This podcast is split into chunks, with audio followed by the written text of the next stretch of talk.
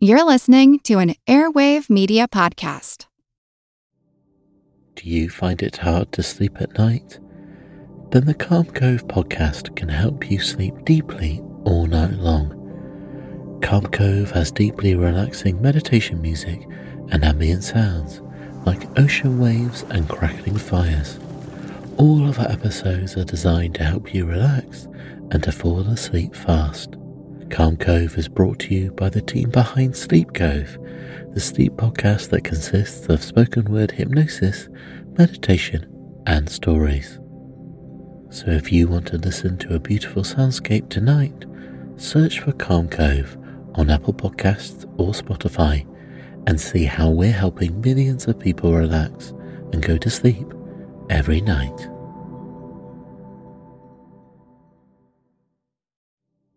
Do you find it hard to sleep at night? Then the Sleep Cove podcast can help you. Hi, I'm Christopher Fitton, the voice and clinical hypnotherapist behind Sleep Cove. Sleep Cove features sleep hypnosis, meditations, and bedtime stories, all designed to help those of you who struggle at night to achieve a restful and peaceful night's sleep. Search for Sleep Cove on Apple Podcasts or Spotify and see why Sleep Cove helps millions of people sleep deeply all night long. There's a famous Pablo Picasso quote. He said, Good artists copy, great artists steal. There's a lot I find really interesting about that quote aside from like the notion that uh, you know a good artist learns from others and copies what they've done, but a, a, great artist takes it and makes it their own and transforms it in some way. Like that's an idea I can totally get behind. But what I find really interesting about that specific quote is Pablo Picasso didn't really say that or at least there's not a lot of evidence of it. But there's also some evidence Picasso might have stolen more than just that quote. I feel like who art Ed? We'll try to spice it. Who art Ed? Mr. Wood art Ed me. Either way, it, it's ambiguous. It works on so many levels. I know. That's off to a great start. Welcome to Who Arted, where we explore visual arts in an audio medium. I'm your host, Kyle Wood. For this week's Fun Fact Friday, we're going to be looking at Pablo Picasso and some of the shady aspects of his dealing. Now, getting back to that quote that I started with, um, Picasso is often said to have, have stated that good artists copy and great artists steal. Uh, it's not re- like the attribution on that is not really solid.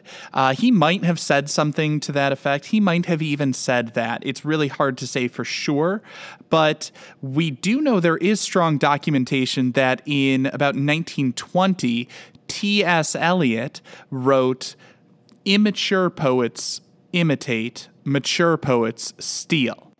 So there was an expression of essentially the same notion of creative appropriation um, coming from another artist, a writer at that time, probably before Picasso was said to have stated, good artists copy, great artists steal. And that's not the only example of Picasso possibly occupying this space of a little bit of plagiarism or ideas being attributed to Picasso that maybe originated with another artist.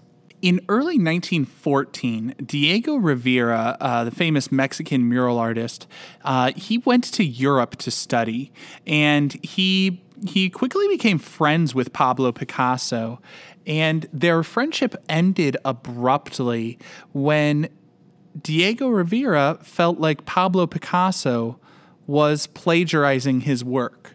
At that time, Rivera was working in the Cubist style on a painting Zapatista landscape, and he was shocked and horrified later when he went to visit his friend Pablo in the studio and he saw that Picasso was copying a lot of the same style and the same technique in his painting, um, Picasso's painting being the man seated in shrubbery.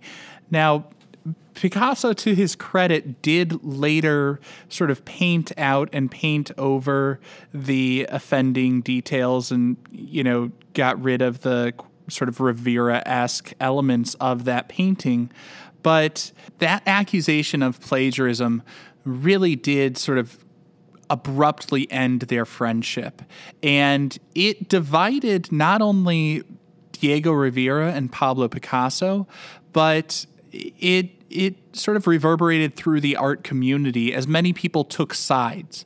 I'd say most people in Paris sort of took Pablo Picasso's side in that in that dispute, um, but a number of artists did express that they too kind of they would hide their work when Pablo came to visit them in the studio because he had a little bit of a reputation for taking in what other people were doing, taking it and making it his. Diego Rivera had this great quote. He said, I, I'm sick of Pablo. If he pinches something from me, people will rave about Picasso, Picasso. As for me, they'll say I copy him. Picasso is one of those artists that I always hear about, and he, the discussion around him centers around love the art, hate the artist. There's a lot of criticism of his personal behavior um, outside of his professional practice. You know, he wasn't always the nicest guy, to put it gently, but but also critics, contemporary critics point out that a lot of what he was doing that seemed so innovative for the time was he was just taking and appreciating the ideas of African artists and other less known and less respected artists and presenting it in a way that other people would accept because it came from Picasso. Now, interestingly, Pablo Picasso has been accused of stealing more than just ideas. In 1911, when the Mona Lisa was stolen, Pablo Picasso was a prime suspect for a little while. Now, he did not steal the Mona Lisa from the Louvre, but he was also not entirely innocent. About a week after the Mona Lisa was stolen, on August 29th, a young man walked into the Paris Journal. The paper identified him simply as the thief.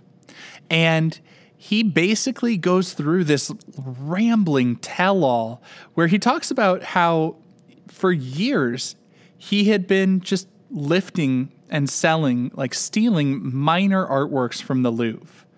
Back then, it really was not that hard. It's not like what we imagine in the movies. The guy who actually stole the Mona Lisa hid with it in a closet and then just walked out with it under his coat. So the, the, thief is telling this story about how he had this hobby of stealing little works of art, and as proof, he did actually turn over a small statue that the curators at the at the Louvre uh, confirmed was an Iberian piece from the museum's exhibit on pre-Christian artifacts. So people started to wonder like was he responsible for stealing the Mona Lisa? You know, he seemed like a small thief who, who like could he really have pulled it off? And then, you know, while the the Paris Journal refused to give up the name of their anonymous source, they did use a pseudonym in one of his published confessions, and it was pulled straight from the writings of a poet, Apollinaire. Now, that poet, Apollinaire, he was part of Pablo Picasso's social circle.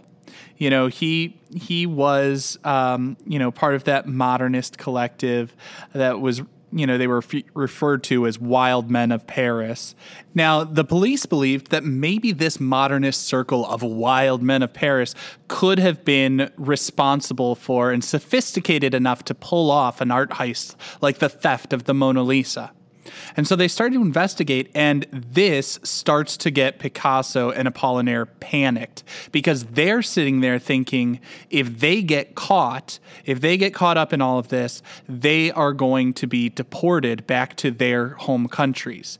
And I say they're panicked if they get caught because they did not steal the Mona Lisa, but they were in possession of some stolen art. Picasso had some Iberian statues hidden in the back of his cupboard in um, in his Paris studio, and you know, while he claimed like he had no idea where that came from, it was clearly stamped property of the Louvre.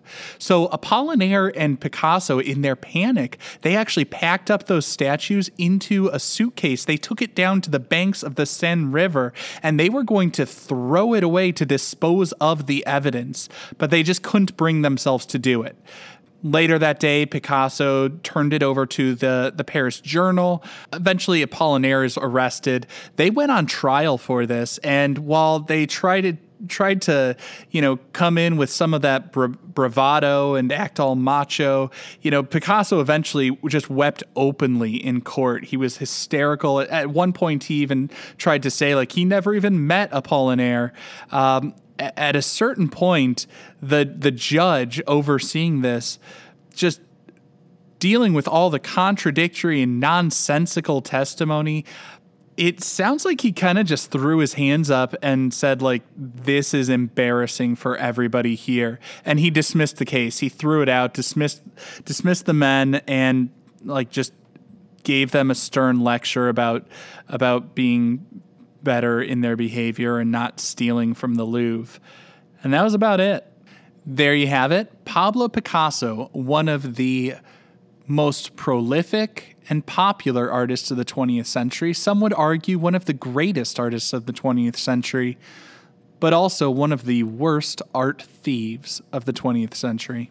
This concludes this week's episode of Who Arted. If you found this tolerable, please like and subscribe on Apple Podcasts, Spotify, or wherever you're listening. You can find images of the work being discussed this week and every week in the show notes on Twitter at WoodArtEd and on the website whoartedpodcast.com. Podcast done.